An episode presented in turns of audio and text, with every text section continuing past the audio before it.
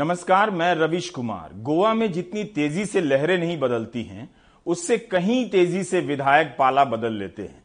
इस साल फरवरी में जब विधानसभा चुनाव हो रहे थे, तब कांग्रेस के सैंतीस उम्मीदवार घूम घूम कर शपथ ले रहे थे कि वे जीत जाने पर पार्टी नहीं बदलेंगे।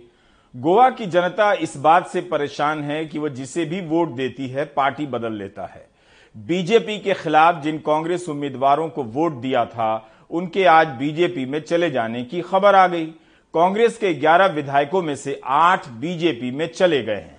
इस साल जनवरी में जब चुनाव हो रहे थे, तब कांग्रेस के सैंतीस उम्मीदवार कभी चर्च में, कभी मंदिर में तो कभी दरगाह में कसम खाते थे कि जीतने पर पार्टी नहीं बदलेंगे।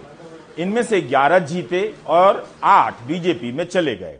चुनाव के दौरान इन उम्मीदवारों को हमजा शाह दरगाह बाम्बोलिम क्रॉस और महालक्ष्मी टेंपल ले जाया गया, जहाँ उन्होंने कसम खाई कि जीतने पर पार्टी नहीं बदलेंगे। महालक्ष्मी आदि शक्ति का रूप मानी जाती हैं। इनके सामने कोई शपथ ले ले कि दल नहीं बदलेंगे और वह दल बदल कर उस दल में नहीं जाएँगे जो देवी देवताओं के नाम पर कब आहत हो जाए पता नहीं चलता। बीजेपी ने भी महालक्ष्मी से वादा कर तोड़ने वालों को अपनी पार्टी में कैसे ले लिया?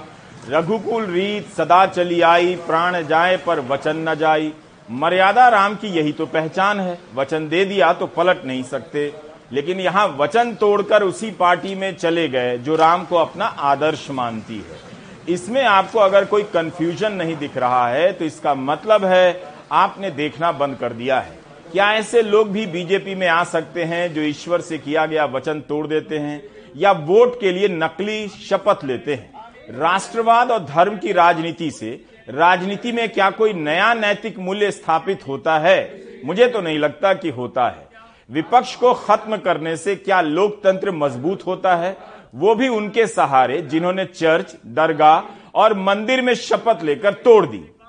इस वीडियो में आप देख सकते हैं कि कैसे दिगंबर कामत चर्च में शपथ ले रहे हैं कभी मंदिर में शपथ ले रहे हैं कि दूसरे दलों में नहीं जाएँगे। कितले आमिष दाखयले खंयच्याच परिस्थितीत काँग्रेस पक्ष सोडून वचपाचे ना।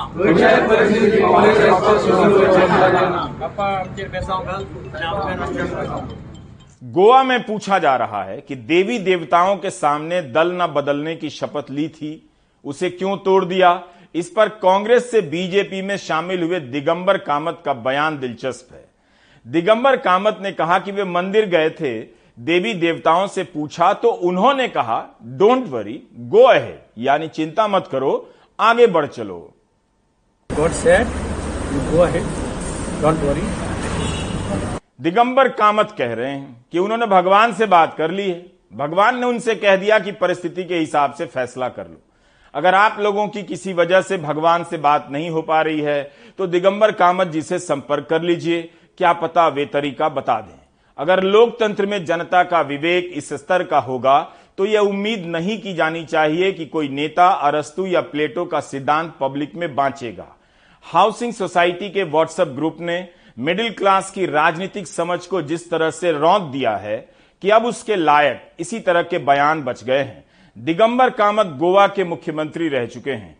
कांग्रेस के बड़े नेता रहे हैं। इन दिनों कौन दिल से जाता है, कौन बिक जाता है और कौन जाँच एजेंसियों के डर से जाता है, पता नहीं चलता। यह कहानी ना आज शुरू हुई है, ना आज के बाद खत्म होगी। पहले अपनी सरकार को मज़बूत करने के लिए जितने विधायक चाहिए होते थे, उतने ही तोड़े जाते थे कम बेसी मिलाकर। अब विपक्ष को खत्म करने के लिए दल बदल कराया जाता है। आप कांग्रेस के उम्मीदवारों को एक और बार शपथ लेते हुए देखिए और गेस कीजिए कि कौन है जो इनमें से सबसे गंभीर नज़र आ रहा है। इनमें से जो सबसे आगे हैं, दिगंबर कामत, उन्होंने ही अपना वादा तोड़ा। मार्च 2019 में उनका एक बयान है कि बीजेपी के साथ जाना राजनीतिक रूप से आत्महत्या करना होगा। 2022 में बीजेपी में चले गए। जो विधायक चर्च और मंदिर में किए गए वादे को तोड़ सकते हैं वो राहुल गांधी के साथ झूठी शपथ क्यों नहीं ले सकते हैं? भारतीय घटनेक साक्षी दवरून सोपूत घेता की। सोपूत घेता की हांव दोन हज़ार बावीसांतले। हांव दोन हज़ार बावीसांतले गोंय राज्याचे विधानसभा वेंचणुकेत। राहुल गांधी और केसी वेणुगोपाल पी चिदम्बरम भी साथ साथ खड़े हैं और कांग्रेस के उम्मीदवार शपथ ले रहे हैं कि चाहे कुछ हो जाए पार्टी नहीं बदलेंगे। यहाँ शपथ लेने से पहले इन लोगों ने जनवरी में एक हलफनामे पर साइन किया, जिसे कांग्रेस अध्यक्ष सोनिया गांधी के पास भेजा गया। इन्होंने वादा किया था कि जीत गए तो पाँच साल तक दल बदल नहीं करेंगे। लेकिन यहाँ तो छह महीने के भीतर ही पार्टी बदल ली। ये लोग कोंकणी में शपथ ले रहे हैं। कह रहे हैं कि विधायकी से इस्तीफा देकर भी दूसरे दल में नहीं जाएँगे। ना ही दूसरे दल से चुनाव लड़ेंगे। इनमें से जीते हुए आठ विधायकों ने पार्टी बदल ली है। राहुल गांधी और केसी वेणुगोपाल इन दिनों भारत जोड़ो यात्रा पर निकले हैं। 2019 में कांग्रेस के 15 विधायकों में से 10 बीजेपी में चले गए। विपक्ष को वोट देने से क्या फ़ायदा हुआ? देश में दल बदल कानून है, जिसकी भावना यही है कि विधायक पार्टियाँ ना बदले। मगर अब तो दो तिहाई विधायक दल बदल करने लगे हैं। इस कानून के आने के कई साल तक भारत की राजनीति में दल बदल थोड़ा तो थमा था, लेकिन अब फिर से यह आम हो चला है।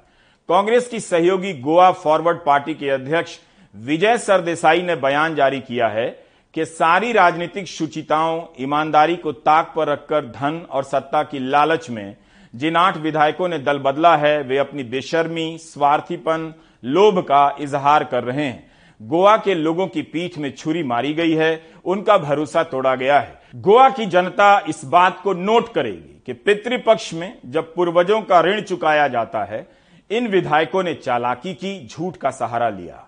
हम हमेशा ही दल बदल को जनादेश के साथ धोखे के रूप में देखते हैं, लेकिन यह उससे भी ज़्यादा है। यह लोकतांत्रिक प्रक्रिया के साथ खिलवाड़ है, ईश्वर का भी मज़ाक उड़ाता है। बीजेपी ने लोकतांत्रिक राजनीति को गर्त में पहुँचा दिया है। गोवा का मज़ाक उड़ रहा है।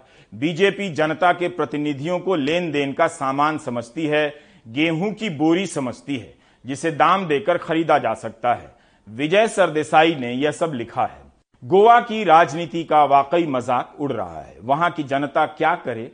लेकिन ऐसा केवल गोवा में नहीं होता। विधायक कहीं के भी बिक जाते हैं या जाँच एजेंसियाँ लगाकर तोड़े जा सकते हैं।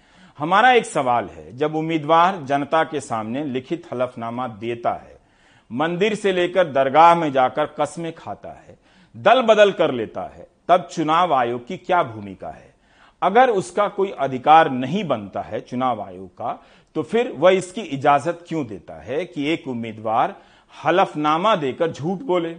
अगर आयोग के पास इसे रोकने का अधिकार नहीं है तो इस पर बात होनी चाहिए, अधिकार दिए जाने चाहिए।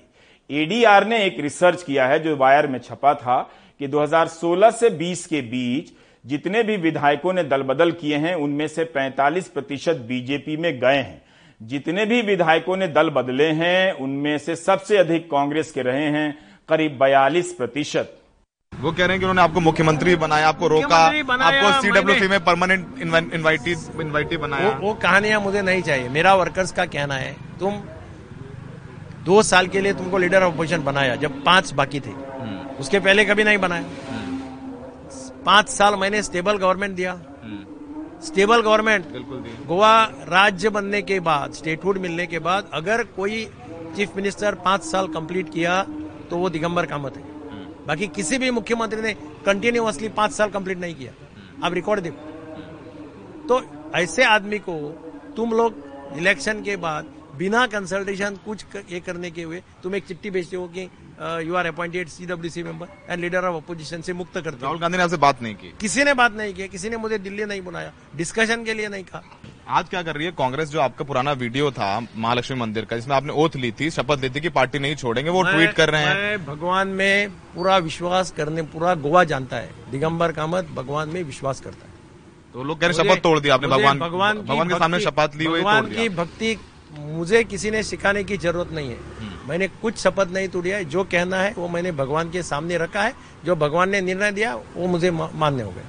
तो थोड़ा समझाइए भगवान ने कैसे निर्णय दिया? लोग गोवा में भगवान के यहाँ आप हर मंदिर में जाके देखो। एक लिंग रहता है हम्म। और लिंग लिंग में फूल लगाते हैं। हम्म। और कुछ भी काम है लोगों का कोई बीमार हो गया तो हम वहाँ जाते हैं प्रसाद लेने उसको प्रसाद बोलते हैं। और अच्छा प्रसाद पर्टिकुलर एक फ्लावर है उसका मीनिंग हर पंडित को मालूम रहता है। तो हम कहते हैं कि ये ऐसा है अगर करने का है तो ये ये फ्लावर दे दो नहीं करने का है तो ये फ्लावर दे दो। तो मैंने महालक्ष्मी देवी के सामने मेरी बात रखी। मैंने बोला हाँ महालक्ष्मी के मंदिर में पंजिम में गया था पंडित ने वहाँ हम, हम- हमको बोला था ऐसा एक वो लिया था। अगर कोई उम्मीदवार लिखकर दे दे कि दल बदल नहीं करेगा और जीत कर दल बदल कर ले तो जनता क्या कर लेगी? कोई नेता उसे ठग ले तो जनता क्या कर सकती है? इस तरह थोक के भाव में दल बदल हुए जा रहे हैं।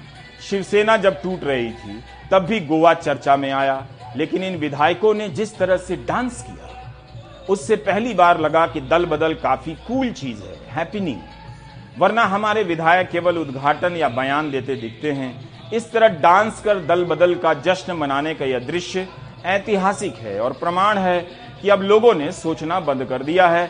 व्हाट्सएप ग्रुप में जैसा मैसेज आएगा, वही मानेंगे। इसी लायक बचे हैं। बहुत बुरा लगेगा तो कह देंगे, पहले भी होता था, पहले गलत होता था तो अब भी गलत हो। यह सवाल पूछने का टाइम कहाँ मिलता है? खासकर तब जब इतना अच्छा डांस चल रहा हो। प्राइवेट जेट से लेकर फाइव स्टार का खर्चा कौन देता है? कौन इतने कमरों का बिल भरता है? यह सब आप नहीं जान सकते। इसलिए आप भी डांस सीख लीजिए।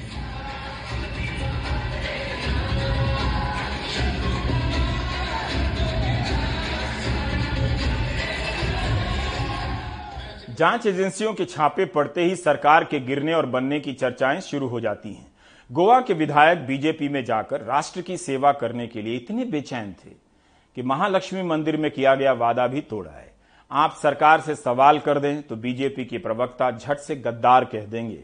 लेकिन यहाँ तो देवी से किया गया वादा तोड़कर आराम से कांग्रेस के विधायक, बीजेपी के नेता और गोवा के मुख्यमंत्री के सामने प्रसन्न भाव से बैठे नज़र आ रहे हैं। दल बदल कानून का अब कोई मतलब नहीं रह गया है, बल्कि नया कानून बनना चाहिए कि विधायक पाँच साल के दौरान अगर चाहें तो रोज पार्टी बदल सकते हैं। उसे जो भी पैसा देगा, उसके घर जाकर पार्टी कर सकते हैं। वैसे दल बदल करने वालों से बीजेपी भी डरती है। भले ही छोटे स्तर पर डरती है लेकिन कई बार उसका यह डर इतना बड़ा हो जाता है कि प्रयागराज ले जाकर गंगा में शपथ दिलवाने लग जाती है।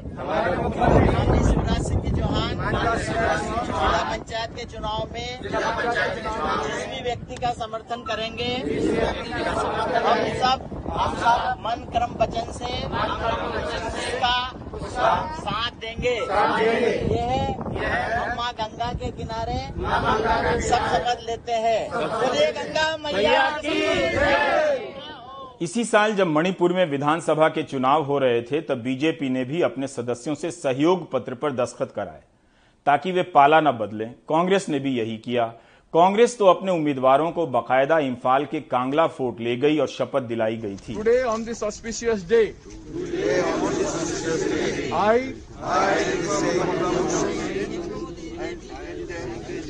I N C candidate from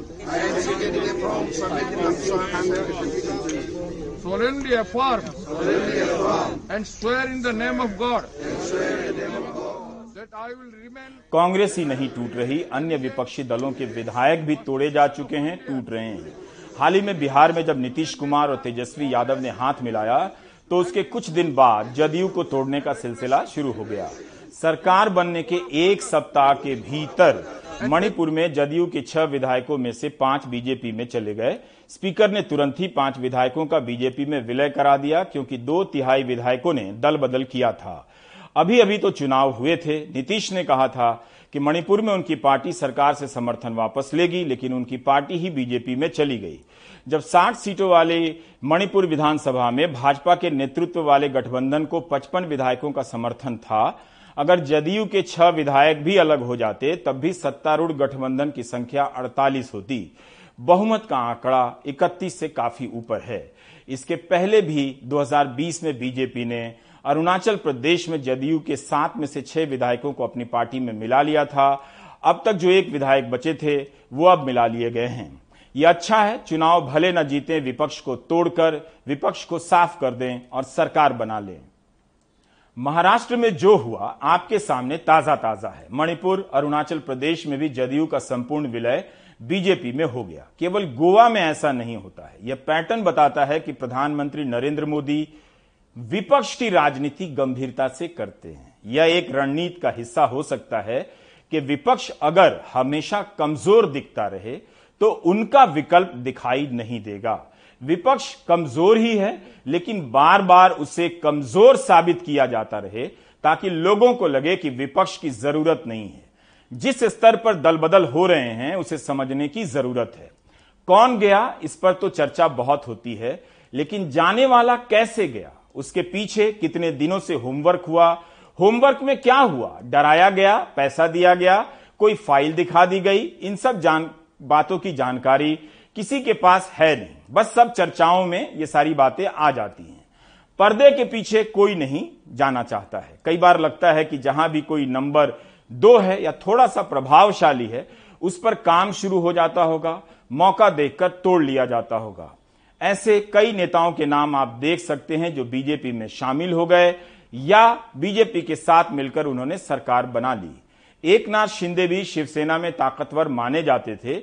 उन्होंने उद्धव ठाकरे से बगावत कर बीजेपी से गठबंधन कर लिया। एनसीपी में नंबर टू अजीत पवार तो दो दिन के लिए बीजेपी के साथ चले भी गए थे। स्वामी प्रसाद मौर्य विधानसभा में बसपा के नेता थे, बीजेपी में चले गए। हरक सिंह रावत उत्तराखंड कांग्रेस में नंबर टू थे, बीजेपी में चले गए। सुनील जाखड़ पंजाब कांग्रेस के प्रमुख थे, बीजेपी में चले गए। मुकुल रॉय तृणमूल में नंबर दो माने जाते थे, बीजेपी में गए, अब लौट आए हैं। विपक्ष को कई तरीकों से खत्म किया जा रहा है। गोदी मीडिया के ज़रिए लगातार हमला कर लोगों की निगाह में विपक्ष को गैर ज़रूरी बताया जाता है। जिस तरह से हर दल से लोग केवल एक ही दल में जा रहे हैं, वो कहीं से सामान्य प्रक्रिया नहीं है। कांग्रेस भारत जोड़ो यात्रा पर है। इस यात्रा के ज़रिए कांग्रेस कहती है कि वो भारत को जोड़ने निकली है। महँगाई, बेरोजगारी के सवालों को लेकर जनता के बीच जाने निकली है, क्योंकि गोदी मीडिया विपक्ष और जनता की आवाज़ को दबाता है। लेकिन चर्चाओं में यह बात उतनी प्रमुखता से आ रही है कि कांग्रेस खुद का आधार तलाश रही है, अपने कमज़ोर घर को मज़बूत करने निकली है। इसी समय गोवा से उसके विधायकों के बीजेपी में जाने की खबर आई है। यह केवल तुरुप का पत्ता नहीं है, बल्कि बता रहा है कि राजनीति में क्या चलने वाला है। जब समय जवाबदेही का आएगा, सवालों का आएगा, दल बदल या किसी विपक्षी दल पर हमला होगा, बहस बदल जाएगी। ये ऑपरेशन कमल और ऑपरेशन लोटस का एक और नमूना है। और वो ऑपरेशन लोटस या ऑपरेशन कमल जिसको आप में से आपके कुछ साथी चाणक्य नीति बताते हैं, वो देश का सबसे बड़ा भ्रष्टाचार है। वो देश की संस्थाओं का सबसे बड़ा दुरुपयोग है। मुझे नहीं पता कि ये लोग पैसे के लोभ में, पद के लोभ में या ईडी सीबीआई इनकम टैक्स के डर से वहाँ गए हैं, लेकिन अमूमन देखा यह गया है कि जो जाता है वो गंगा नहाकर सारे दाग धब्बे धोकर साफ़ हो जाता है और बाकियों के पीछे एजेंसीज छोड़ी जाती हैं। मेरा अपना मानना यह है कि भारत जोड़ो यात्रा जो हम कर रहे हैं और उसमें जिस तरह का जनसंवाद हो रहा है, उसमें जिस तरह से जनता का पार्टिसिपेशन हो रहा है, जिस तरह से जन सैलाब उमड़ रहा है, उसने भारतीय जनता पार्टी के पैरों के तले से ज़मीन खिसका दी है। होश फाख्ता है इन लोगों के। जब सोते कहाँ हैं, पहनते क्या है, खाते क्या है, किससे बात करते हैं, पर बात नहीं बनी तो धर्म पर भी आकर कोशिश हुई। उससे भी बात नहीं बनी, क्योंकि मुद्दा महँगाई और बेरोजगारी है तो अब यह किया जा रहा है। आप ऐसे ऑपरेशन करते रहिए, आपको लगता है इससे डरकर हम चुप हो जाएँगे। मुझे लगता है देश आपको नमूना दिखा रहा है। गोवा के उन एमएलए ने, उन विधायक ने, जब लोगों से जाकर वोट मांगा था तो भारतीय जनता पार्टी के खिलाफ अपने लिए वोट मांगा था। किस मुँह से आज आप भारतीय जनता पार्टी ज्वाइन कर रहे हैं? कांग्रेस ने भारत जोड़ो यात्रा स्टार्ट की थी। मुझे लगता है गोवा से कांग्रेस छोड़ो यात्रा स्टार्ट हो चुकी है। इसी तरह से पूरे देश भर में कन्याकुमारी से लेकर कश्मीर तक सभी लोग कांग्रेस को थोड़े थोड़े छोड़ रहे थे। अभी लमसम में छोड़ रहे हैं। इसी तरह से पूरे सभी छोड़ के भारतीय जनता पार्टी या बाकी जो राष्ट्र हित वाली पार्टी को जुड़ेंगे। दल बदल की सारी ज़िम्मेदारी दूसरे दल पर नहीं डाल सकते, लेकिन इस पैटर्न की गहरी पड़ताल करनी होगी। इसके कारण इतने सरल भी नहीं है। जहाँ दो तिहाई नहीं तोड़ा जा सकता, वहाँ विपक्षी दल का विधायक इस्तीफा दे देता है। गुजरात और कर्नाटक में यह हो चुका है। एक पैटर्न और है। विपक्ष के बड़े नेताओं को पीछे पीछे सपोर्ट मिलता है। कैप्टन अमरिंदर सिंह, गुलाम नबी आज़ाद का उदाहरण दिया जा सकता है। चुनाव से पहले कैप्टन बीजेपी के नज़दीक आते नज़र आए और जब चुनाव होता है तो बीजेपी के साथ मिलकर चुनाव लड़ते हैं। कुल मिलाकर यह बहुत आसान तर्क है कि अपना घर संभाल नहीं सकते तो बीजेपी पर इल्ज़ाम लगा दिया। यह बात सही भी है, लेकिन केवल यही बात नहीं है। क्या हम कभी पर्दा हटाकर उन मुश्किल सवालों को देखना चाहेंगे? बसपा, शिवसेना, तृणमूल कांग्रेस, जदयू, कांग्रेस, हर दल ही टूट रहे हैं। हर पार्टी के भीतर यह खतरा बड़ा हो रहा है। 2017 में दिल्ली नगर निगम के चुनाव में आम आदमी पार्टी को भी शपथ दिलानी पड़ गई थी। लालच बहुत किस्म के होंगे। उस लालच में नहीं बहना अपने को किसी को भी। कहीं ऐसा ना हो कि कोई कहे यार आम आदमी पार्टी वाले भी ऐसे निकले तो ठेठ ईमानदारी के साथ काम करना है। दल बदल कानून का अब कोई मतलब नहीं रहा। दो तिहाई की बंदिश बेकार हो गई। हमने जगदीप छोकर जी से पूछा कि इसे रोकने का कोई रास्ता भी है, कोई तरीका है। अगर इसी तरह विपक्ष की बेंच खाली होती रही, तब विपक्ष का मतलब क्या रह जाएगा? जो विधायक एक दफ़ा एक पार्टी के नाम पे चुना जाए और वो पार्टी छोड़ के दूसरी पार्टी में जाए तो उसकी सदस्यता भंग हो जानी चाहिए। उसकी सदस्यता भंग होने के साथ साथ उस पर एक ये रोक लगनी चाहिए कि जब तक ये सेशन चल रहा है, वो किसी दूसरी पार्टी से या जो उसका स्थान रिक्त होता है, उस पर वो चुनाव नहीं लड़ सकेगा। एक तो स्टेप ये है। लेकिन ये स्टेप लेने से जो एक नतीजा ये निकलेगा कि विधायकों पे राजनीतिक दलों का कंट्रोल और बढ़ जाएगा। उस कंट्रोल को मॉडरेट करने के लिए ये बहुत ज़रूरी है कि कानून बने कि लोग, के राजनीतिक दलों में आंतरिक लोकतंत्र हो। और वो आंतरिक लोकतंत्र ऐसा हो जो दिखाई दे, जिसको कहते हैं डेमोन्स्ट्रेबल इंटरनल डेमोक्रेसी या प्रत्यक्ष आंतरिक लोकतंत्र। ये नहीं है कि कोई कह दे कि जी हम इलेक्शन करवा रहे हैं और ये हो गया, वो हो गया। वो बाहर से देखने वालों को दिखना चाहिए कि ये लोकतंत्र है इनके अंदर। क्या पूर्वी लद्दाख में भारत और चीन के बीच समझौता हो गया है? 28 महीनों से जो तनातनी चल रही थी वो अब खत्म होने की दिशा में है।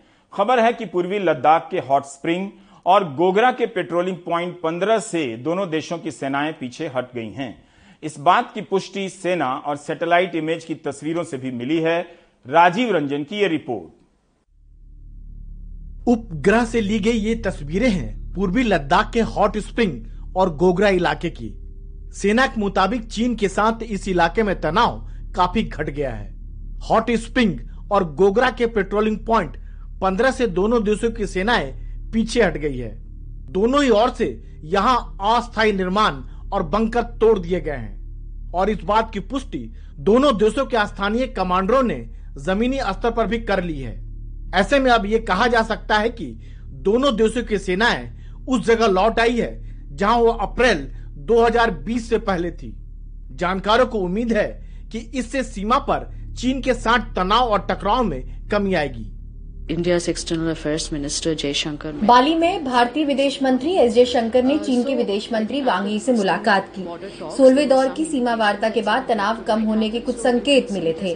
तो आप इसे उसी दिशा में मान सकते हैं। दोनों देशों के नेता एसईओ सम्मेलन में मिल रहे हैं। वहाँ वो एक ही छत के नीचे होंगे तो हो सकता है उससे पहले तनाव घटाने के लिए भी ऐसा किया गया हो। मैं मानती हूँ कि दोनों देशों की वार्ताओं के बाद सेनाएँ कुछ पीछे हट रही हैं। Broader discussions between the two countries इससे पहले पिछले साल भारत और चीन की सेनाएँ विवाद से जुड़ी जगहों, गलवान, पेंगोंग झील और गोगरा के पेट्रोलिंग पॉइंट 17 से पीछे हट चुकी थी। हालाँकि कई जगहों पर अब भी दोनों देशों की सेनाएँ पेट्रोलिंग के लिए वहाँ नहीं जा रही है, जहाँ वो पहले जाया करती थी। इन इलाकों में दोनों देशों की सेनाओं के जवान आमने सामने टकराव की स्थिति में ना आए, इसके लिए बफर जोन बनाए गए हैं। सेना के मुताबिक अब चीन से बातचीत डेमचोक और देवसांग प्लेन्स को लेकर होगी, जहाँ तनाव अब भी बना हुआ है।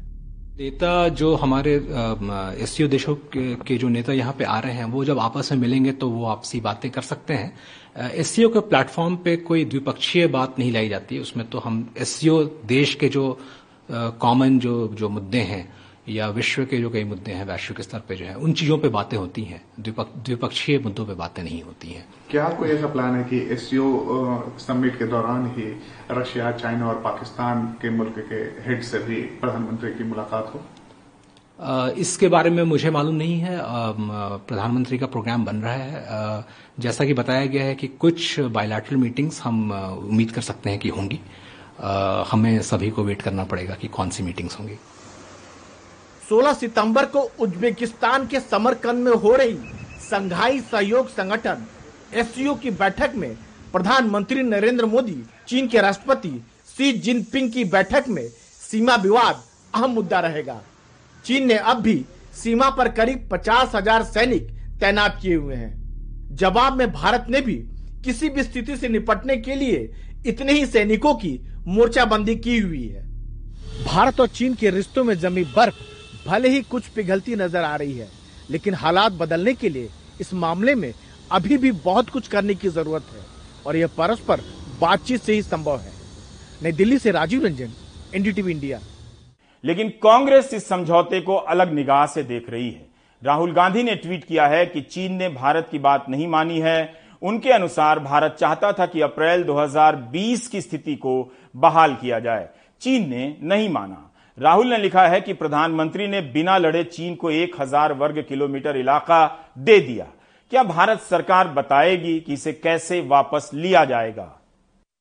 कि आखिर अप्रैल 2020 की पहले की यथावत स्थिति स्टेटस को एंटे जिसका आपने वादा किया था मेंटेन करने का, उसको मेंटेन क्यों नहीं किया जा रहा है? क्यों नहीं हमारे जहाँ पर सैनिक, सेना गश्त करती थी, वहाँ पर आज गश्त कर पा रही है। हमारा सवाल है कि क्या भारतीय सेना पेट्रोलिंग पॉइंट 14 गलवान घाटी में, पेट्रोलिंग पॉइंट 15 हॉट स्प्रिंग्स में, पेट्रोलिंग पॉइंट 17 गोगरा में आज गश्त कर सकती है? क्योंकि अप्रैल 2020 के पहले हम यहाँ पर गश्त कर रहे थे। डेपसोंग और डेमचौक को लेकर सरकार की क्या नीति है? आज यह भी पूछना ज़रूरी है। आज यह भी पूछना ज़रूरी है कि अरुणाचल में चीन एक गाँव बसा देता है। हमारे नागरिकों का अपहरण कर लेता है, अतिक्रमण करता है। सरकार का मौन क्यों है? मोदी जी, वो लाल आँखें आप कब खोलेंगे? या चीनी प्रेम में आप वो लाल आँखें भी भूल गए हैं और आपकी छप्पन इंच की तथाकथित छाती भी कुंद हो गई है? असलियत सिर्फ़ ये है। चीनी प्रेम आपको छोड़ना पड़ेगा और राष्ट्र प्रेम और राष्ट्र हित में काम करना पड़ेगा। क्योंकि चीन समझ चुका है कि यह सरकार सिर्फ़ प्रचार के लिए काम करती है। अगर ऐसा ना होता तो डोकलाम में फ्रिक्शन पॉइंट से चीन पीछे हुआ, पर सारे प्लाटो पर चीन ने फोर्टिफिकेशन किया, वहाँ पे अतिक्रमण किया, आज भी मौजूद है। तेरह सितंबर को कोलकाता में बीजेपी का एक बड़ा प्रदर्शन हुआ।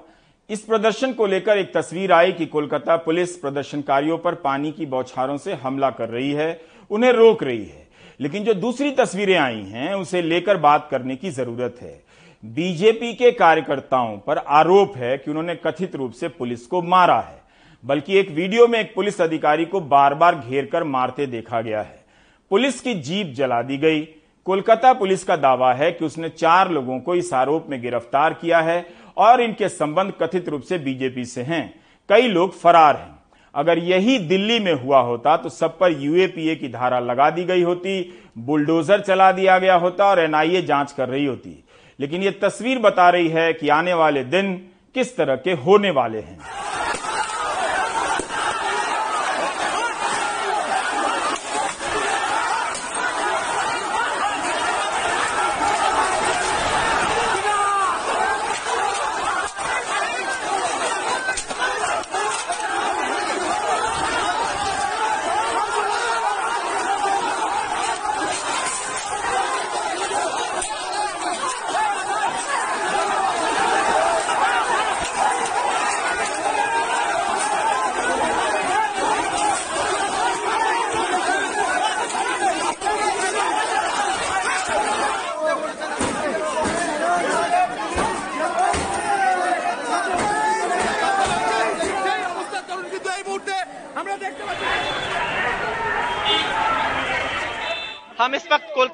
बड़ा बाज़ार इलाका में है, जहाँ पे आप देख सकते हैं पुलिस के गाड़ी को पूरी तरीके से जलाया गया है। ये इन तस्वीरों में हम आपको दिखा सकते हैं कैसे पुलिस की जो गाड़ी है, पूरी तरीके से जला गया है। जो बीजेपी के प्रोटेस्टर्स थे, उनके द्वारा ये काम किया गया। ऐसे यहाँ के जो लोकल है, जो आई विटनेस है, वो बता रहा है। आप देख सकते हैं, टायर से, गाड़ी से अभी भी धुआँ निकल रहे हैं यहाँ से और ये जलाया गया है। हमारे साथ एक आई विटनेस है जो यहाँ पे थे, क्या हुआ? भाई साहब, आपका नाम बताइए और क्या हुआ बताइए। सर, मैं संजय शर्मा हूँ, मैं इस इलाके में काम करता हूँ और इस टाइम से जा रहा था हावड़ा ब्रिज से इन लोग मिचिल सेंट्रल एवेन्यू के सर पूरे ग्रुप के रूप में जा रहे थे। उसमें से कुछ लोग राइट साइड में ट्राम लाइन में गाड़ी, पुलिस का गाड़ी देखा और उसमें मार, ईट, पत्थर वगैरह से मार पीट चालू कर दिया और उसके बाद कोई उसमें आग भी लगा दिया धीरे से चिंगारी टाइप से और इस टाइप से पूरा यहाँ के माहौल को पूरा टेम्परामेंट कर दिया, पूरा डिस्टर्बेंस कर दिया within thirty minute. Before Anurag Dwari ने पोषण आहार घोटाले को लेकर एक रिपोर्ट की। आज इस पर मध्य प्रदेश विधानसभा में चर्चा होनी थी लेकिन सारी चर्चा इसी बात में गुजर गई कि पहले कौन बोलेगा कांग्रेस या बीजेपी? अकाउंटेंट जनरल की 36 पन्नों की वो गोपनीय रिपोर्ट मिली है। कई आंगनबाड़ी कर्मियों को धमकाकर उनसे लिखित में लिया जा रहा है कि उनके यहाँ टेक होम राशन में कोई विसंगति नहीं है। आखिर गरीब मरता भी है तो परवाह किसे है?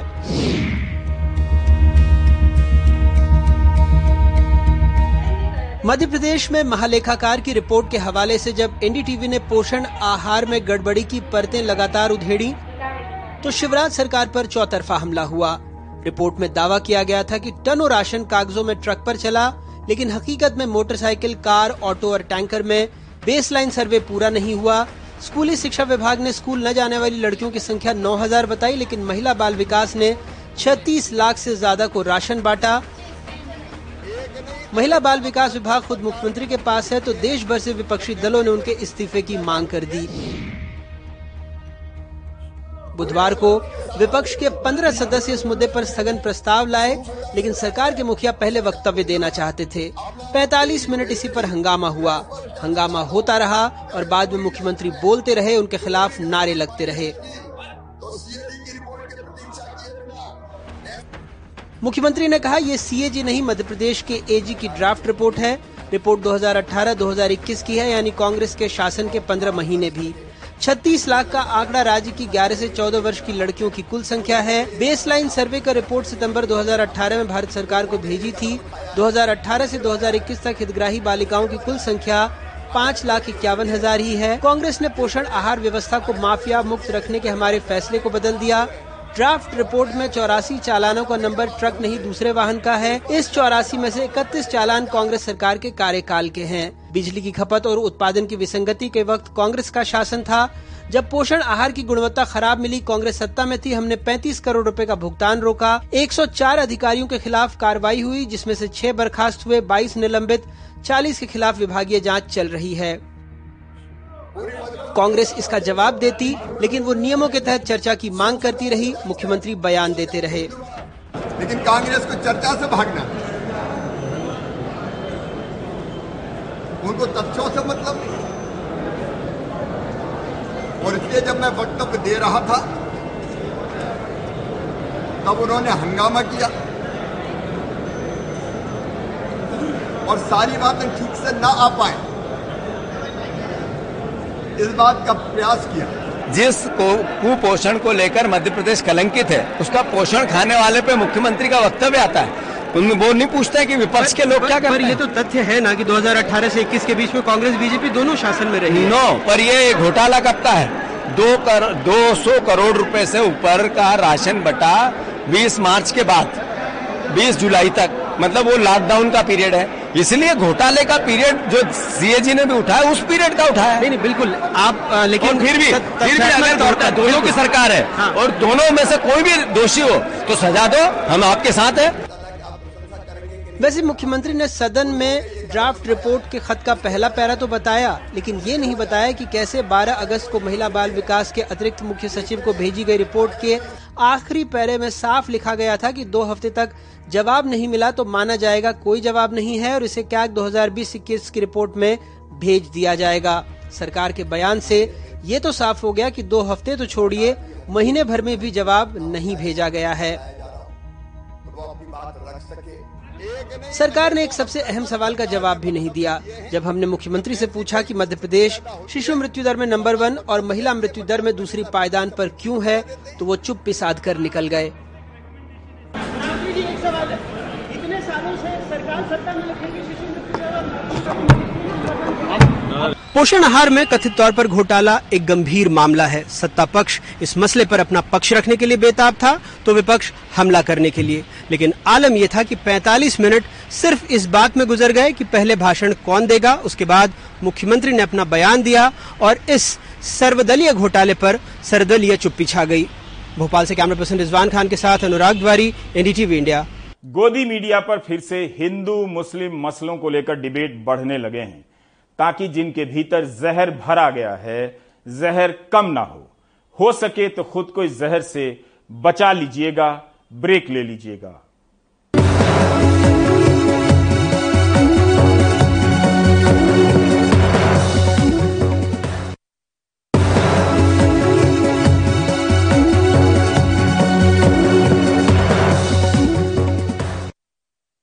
महाराष्ट्र काफ़ी समय से जिस निवेश को राज्य में लाने का प्रयास कर रहा था और बातचीत निर्णायक चरण में पहुँच गई थी, वो प्रोजेक्ट डेढ़ लाख करोड़ से ज़्यादा के निवेश से गुजरात को ऐसे समय में मिल गया है जब राज्य विधानसभा चुनाव के करीब है।